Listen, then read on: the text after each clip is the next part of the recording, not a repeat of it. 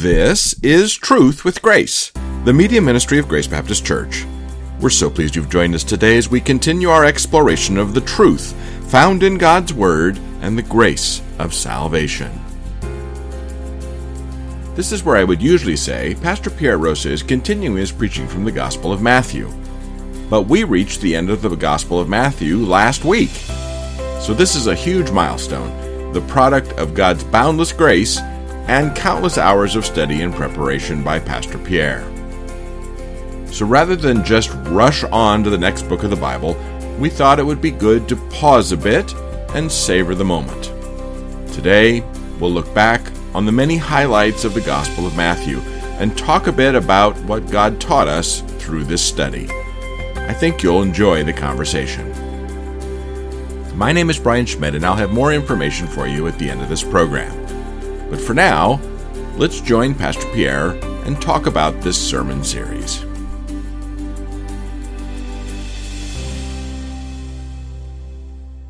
Pastor Pierre, thanks for joining me today as we wrap up the Gospel of Matthew series.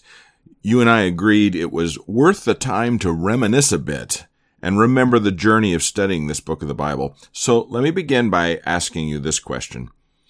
You started preaching through the book of Matthew on December 15th, 2019. Now, 132 messages and a little over three years later, you've just preached your final message from Matthew. Obviously, you took breaks for various special occasions and holidays, and we have a tradition here of inserting a summer series each year to break things up. So it's more like two and a half years of total preaching from one book. Did you think it would take that long to get through the entire gospel? No, I really didn't. My intent in the beginning was to take the book verse by verse, obviously, and see what scripture has to say and let scripture do all the teaching and we would just highlight what scripture has to say. And I did my best to frame my sermons according to the natural divisions of the book. And it's, it was a wonderful journey really to go through the first gospel foundational really in the christian faith and spend three years studying or two and a half years studying the life of christ. Man that, doesn't get any better than this. And taking the congregation through the life of christ learning more about him discovering more about his character his nature his words. One thing i realized or found out early in the study of the gospel of matthew is that the book alternates between the, the words of Christ and the works of Christ. So I did my best to sort of divide up the entire series based on, on those natural divisions and what, what a joy it was. And man, uh, we weren't in a hurry, so it's not like we had a, a deadline. Um, and just taking the congregation through the book, it was also a, a lesson for all of us as a congregation, as a church, to learn to take our time and not rush through through the Bible. And what's the value of taking so much time in one book of the Bible? That can make some people very anxious. There, there's a there's a time for the bird's eye view where you read the book in one sitting, like large books of the Bible, read through it in one sitting to get the major themes.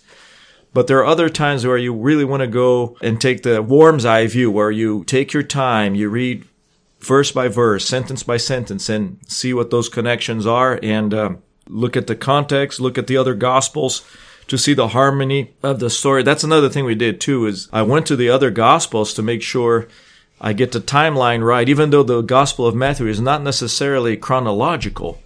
So I had to go to the other gospels to get situated contextually. And it was such a joy of discovery for me. And I figured if I was having such a great time, the congregation would too. Now, if I'm bored, then the congregation will feel the same. So I hope the, the church also was encouraged, uh, because there's so much there, so much to, to discuss, so much to talk about. And maybe if I do this again, if the Lord allows me to do this again, maybe it will take five years. Tell me how you made sense of the book of Matthew. Was there some kind of logic you could follow? And I should confess, I've seen your incredible outline of the book and quickly realized the effort that it took. So I'm really just asking this on behalf of our listeners. Yeah, I tried, again, like I said, try to divide the book into its natural divisions so it'd be easier to have 30 to 40 minute sermons and lessons And when I did that, I, you know, the one way for, that was easy for me to remember all of the natural divisions of the book that like the, the, the peaks of the book, if you will. I came up with 14 subdivisions of the book. The, the portrayal of our majestic Savior, the precepts of our majestic Savior, then the power of our majestic Savior. And then that follows up with the proclamation of his kingdom, the program of his kingdom, the parable and the peculiarities and the predictions of his kingdom. Then I went back to to our majestic Savior, talking about the prescriptions uh, of our majestic Savior, and then the passion of our majestic Savior and his pronouncements. And then toward the end, we did the prophecies of our majestic Savior, the purpose of our majestic Savior, and the preeminence of our majestic Savior. As, as you can tell, it took me a long time to come up with all of those pieces, just to to make sense for me. Uh, the point in, in, in, the alliteration there was to, to make it easier for me to remember where I was in the book so that obviously the congregation wouldn't get lost in the context because the, the, the story is not chronological. So it's easy to get lost and confused in the Gospel of Matthew if you're, if you're thinking of following a chronological story. And many of our listeners will know that each of the four Gospels has its own perspective or take on the life of Christ. What is Matthew's take on Jesus and how does it relate to his audience? The major theme is that Matthew is presenting Christ as the King of the Jews, the long awaited Messiah, the long awaited king who would reign forever. And we have several evidences of that. Uh, Matthew quotes from the Old Testament more than any of the other gospel writers because he is writing to a Jewish audience and his Jewish audience, uh, Christian Jews needed to, to be affirmed that, um, that Jesus is their Messiah. And if there were any Jews there reading the book that were not yet Christians, they would know for, for a fact that Jesus is the long awaited Messiah. So the, the royal aspect of the life of Christ is uh, highlighted in the book. So that's the major theme that Jesus is presented as a king, the king of the Jews. But there were other themes that appeared in the book. One of those, and perhaps an unexpected focus, is forgiveness. Yeah, both in uh, propositional truth that Jesus is teaching and also in, in example. We as believers have been forgiven by God. And for some reason, we tend to struggle with forgiving others. And the Gospel of Matthew is so clear, and Jesus is so clear when he talks about restoring a relationship. When, when a, a brother or a sister sins against you, you go to that person. And then Peter's famous question to Jesus, more of a challenge to Jesus. And Jesus said, using that figure of speech with numbers, saying 70 times 7, basically as often as necessary, as often as someone sins against you. And what I personally learned from this is that we as believers have no permission from God to withhold forgiveness from from each other, from a brother in Christ, or even from someone who's not a believer. We are commanded by God to forgive our offender. Because if we don't, we're not being like Christ. We're not imitating the man we follow, we claim to follow, because Jesus forgave us. And uh, we, we must forgive our offenders, even when we don't feel like it, when we don't feel it's time, or when we want to wait until we feel like it. No, we, we have the command to forgive. And that was very uh, eye opening to me. And to the congregation as well. I received some comments after that particular sermon that I preached on those words of Jesus to Peter, how impactful they were. Not because, obviously, not because they were my words, but because I was quoting the words of Christ in, in uh, instructing believers to, to forgive. And again, it, it, it's such a, a, noble thing to forgive. It's such a, a high calling. It, it's, it's spiritual virtue, really because we're imitating Christ when we forgive our offender. So yeah, I, I, you know, came under conviction too. That I realized there were people I needed to forgive and people that I needed to seek forgiveness from. So I, to me personally, that one section of the book was really, really meaningful. And another feature of Matthew is a fairly detailed discussion of the end times from Jesus himself, which we usually associate only with the book of Revelation, but it's here too. Yeah, that's in the Olivet Discourse, chapters 25 through 20, through the end of 26. Jesus gives basically a timeline of things that are going to happen during the end times. Uh, we there information there about tribulation, like there's never been tribulation before. He gives information about the judgment of the nations too at the end, where the separation between sheep and the goats.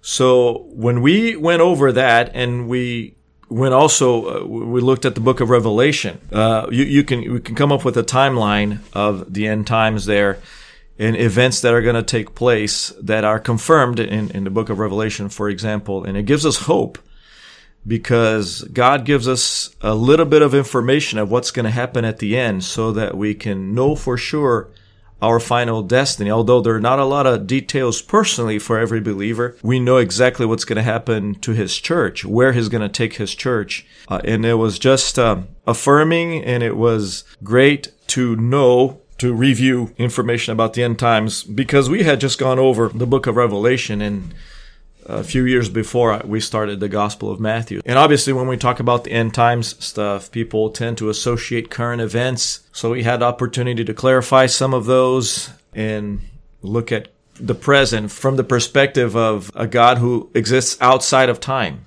You know, he we live day to day, but uh, the Bible says that God not only knows the end from the beginning, he lives outside, he transcends time. So to understand God's perspective on the history of the world when we study history being written in advance was was very interesting and caused us to grow as a church.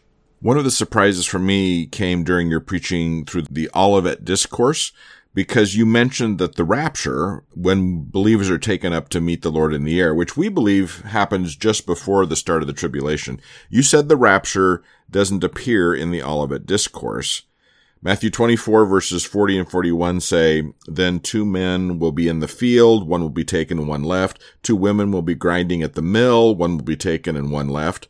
That's clearly in the context of Christ's second coming. I learned after your preaching, different from the rapture and speaking of judgment. But I had associated that with the old Larry Norman song from the late 60s and 70s, which was called I Wish We'd All Been Ready, because he talks about two men walking up a hill, one disappears and one's left standing still. So, in an example of your humble spirit and eagerness to get it right, you and I double checked our theology and discovered indeed you were correct. And the Orthodox view of the Olivet Discourse is actually that the rapture is not mentioned. Well, yeah, we, I think we all have preconceived ideas of things we, you know, we've always heard or, or from songs, but it, it doesn't hurt to double check. In fact, I think if we want to be like the Bible says, noble Bereans, we should double check and, and make sure that what we're understanding matches what scripture says and um, yeah, we didn't find a rapture being mentioned in the all of Olivet Discourse, although Jesus is clear about what's going to happen during the time right after the rapture of the church. Yeah, the rapture doesn't is not mentioned there in that particular portion of the Bible. We have to go to 1 Thessalonians 4 to understand the details of the rapture there. But yeah, going going back to double checking scripture is something we always should do uh, and if, I, if, and if our understanding of Scripture is not matching the text, then we have to adjust. And it was good for for all of us together as a church to to make sure that we're getting everything right. Well, I, I appreciate you taking my questions seriously because it just affirmed to me that you're a very godly man and a diligent preacher. But there's another event in the book of Matthew that caught a few people off guard. And I'm referring to the story in Matthew 18 of Jesus and the little children, where Jesus says, Whoever causes one of these little ones to stumble, it would be better if a millstone was tied around his neck and he be thrown into the sea. Now that's a common but poor paraphrase of that passage, but it's often taken very literally, and I guess we would say too literally, to prove that God takes the harm of innocent children very seriously, and those that would hurt children have to answer to God. But there's a broader sense of what Jesus is talking about there, right? children are his way of referring to his adopted children or believers, correct? Yeah, i have to go back to that sermon to remember exactly what how I worded it, but often the the illustration of children that Jesus uses is as a picture of believers. Uh, obviously, he includes children in there too, but yeah, so that speaks to his commitment to protect and, and preserve believers, his love for believers. Although we will go through tribulation and persecution here in this earth, Jesus is committed to protecting us. He loves us. And when he's referring to my little children, again, we have to look at the context, and the context will tell us whether he's referring to literal children or as a metaphor for all of the believers. But I, I remember in one of those, those two sermons, I believe, that I talked about that, uh, we, we concluded from the context that he was referring to believers in general, using the picture of children, because we are little ones, according to God. We're not a big deal. Uh, we, we, we are people that are the object of his love. And this last clarification, so to speak, came up near the end of the book. But you and I hear people talking about the gift of evangelism all the time. In fact, we tried to find a spiritual gifts inventory to give to our people here trying to discern their spiritual gifts, and we couldn't find a single one that didn't include evangelism in the list of gifts. But this confuses Paul's reference to the office of evangelism. And also, I think we found this offers convenient cover for believers that understandably are nervous about sharing the gospel with their family and friends. Yeah, I, a lot of people tell me that they don't have the gift of evangelism. Therefore, they're not going to share Christ with their neighbors or family members because they, they feel like they don't have this gift. And I often go to the Great Commission passages, not only in Matthew, but the other Gospels too record the Great Commission there. But Matthew's version of that is so clear that he's directing believers. And there is no such thing as the gift of evangelism. Uh, you will not find that in the Bible. Now, in the book of Ephesians, you will find the evangelist. That is someone that has the responsibility of teaching others to do evangelism, not to do all of the evangelism, but to teach the flock on how to do it. In a lot of churches, the senior pastor has that role just because the church doesn't have the luxury of having many people on staff. But um, it was, again, reassuring to learn that God expects every believer to share Christ with others, not just someone supposedly who has the gift or the elite or the SEAL team of the church who will go and, and do all of the evangelism. So what we learned from this when we went over that passage is that God expects every believer to share Christ. So if you're a believer in Christ, you are commanded by the Great Commission, by Jesus himself, to go and make disciples of every nation. So it is not your job individually to win the world for Christ, but it is your job to do everything you can to be involved in uh, world evangelism and and why not start with uh, your neighbors? You know we don't have to go across the ocean necessarily to go share Christ with someone but we can just go across the street and start from there. You've written several books now that encapsulate some of your other sermon series. There was the book of revelation unveiling god's plan for humanity and ruth the kindness of god both of which are available on the truth with grace website i might add what have you done so far with the Matthew series? Yeah, so so far we've been able to produce a book titled Kingdom Parables: 12 Signposts to Guide You Through Turbulent Times. And it, what this is is really a 12-week study that features the good news really that Jesus commissioned us to proclaim. It really unfolds the kingdom parables in Matthew 13 as a roadmap that will lead believers uh, to joy during moment of crisis during turbulent times, and we are living in turbulent times. We have been in turbulent times really since since the beginning of the church age. My goal was to take what I've preached and packaged into book format and make it available for people as a, as a resource. And you have helped us with uh, the other books too. So this is our project, not just my project. Well, I appreciate every opportunity I get to work with you and extend the reach of your preaching. God's word and your work to teach us from his word are worth the effort. And in fact, that brings me to my next question. There's a great weight that falls on the shoulders of anyone that preaches God's word and cares about God's opinion of the preaching. So, what part of Matthew was hardest to preach, or maybe hardest for you to get clear in your own mind so you could explain it? I think the toughest parts to preach are the ones that confront really clearly the listeners. And Jesus said a lot of those words in the Gospel of Matthew. In his discourses, for example, the, the woes to the Pharisees, you know, woe to you, he kept saying, and his confrontation with the religious leaders of his day. Those are hard to preach in a sense that I need to match his intensity in confronting, uh, you know, heresy, confronting bad theology. And as a pastor and a preacher, uh, we, we want to be peacemakers, not troublemakers. but if we want to be faithful to the Word of God, we have to preach the text and, and we have to match the tone of the text. And when Jesus used confrontational words, we have to match that intensity, match that confrontational style.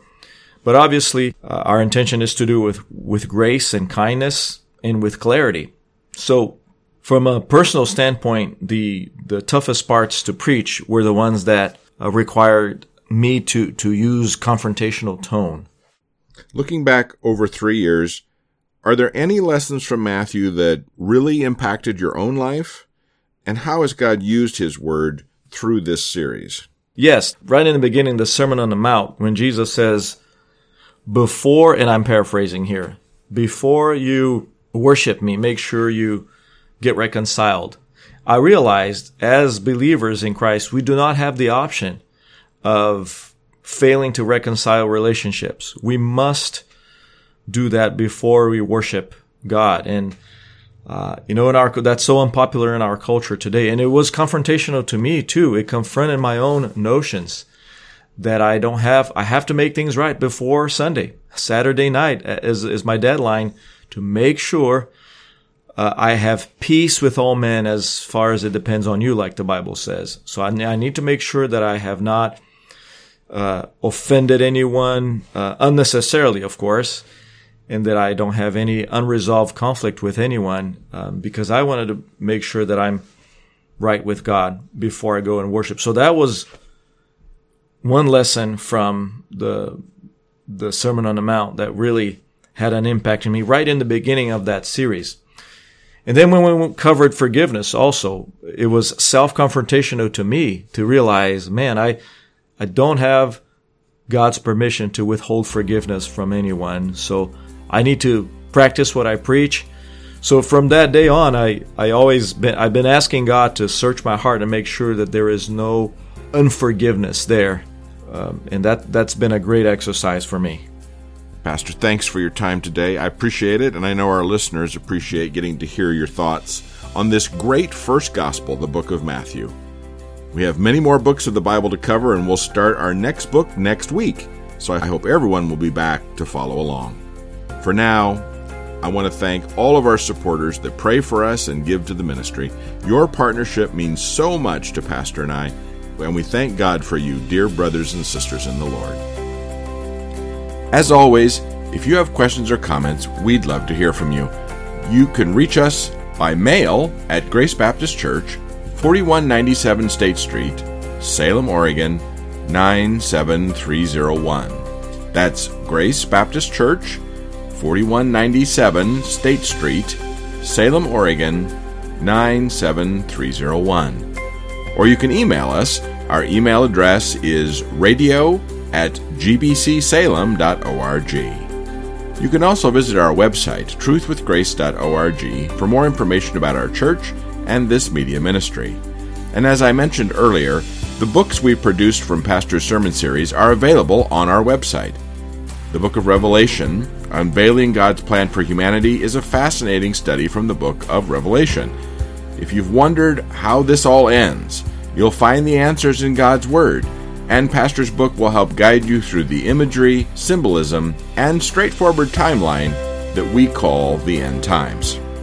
Ruth and the Kindness of God reminds us of God's providence and God's amazing personal care for His children. It will comfort anyone that feels like life has been particularly hard or unfair, and revive your hope in the God that personally extends His love to us throughout all of the events of our life. And Pastor's latest book from the Gospel of Matthew is called Kingdom Parables 12 Signposts to Guide You in Turbulent Times. I don't know of anyone that would argue that we aren't living through challenging times, but global pandemics, cultural crisis, economic distress, and even personal tragedy aren't ever too much for God to manage and you to find His purpose for your life. All of these books are available now, so get your copies today. And in case you're wondering, all of the proceeds go right back into Truth with Grace and its media ministries. It's just another way to support our mission of spreading the gospel around the world. This broadcast is provided you at no cost through the generosity of financial and prayer supporters of Truth with Grace. Please feel free to share it, but please don't charge money for it or edit it in any way without the written consent of Grace Baptist Church. Until next time, this is Truth with Grace.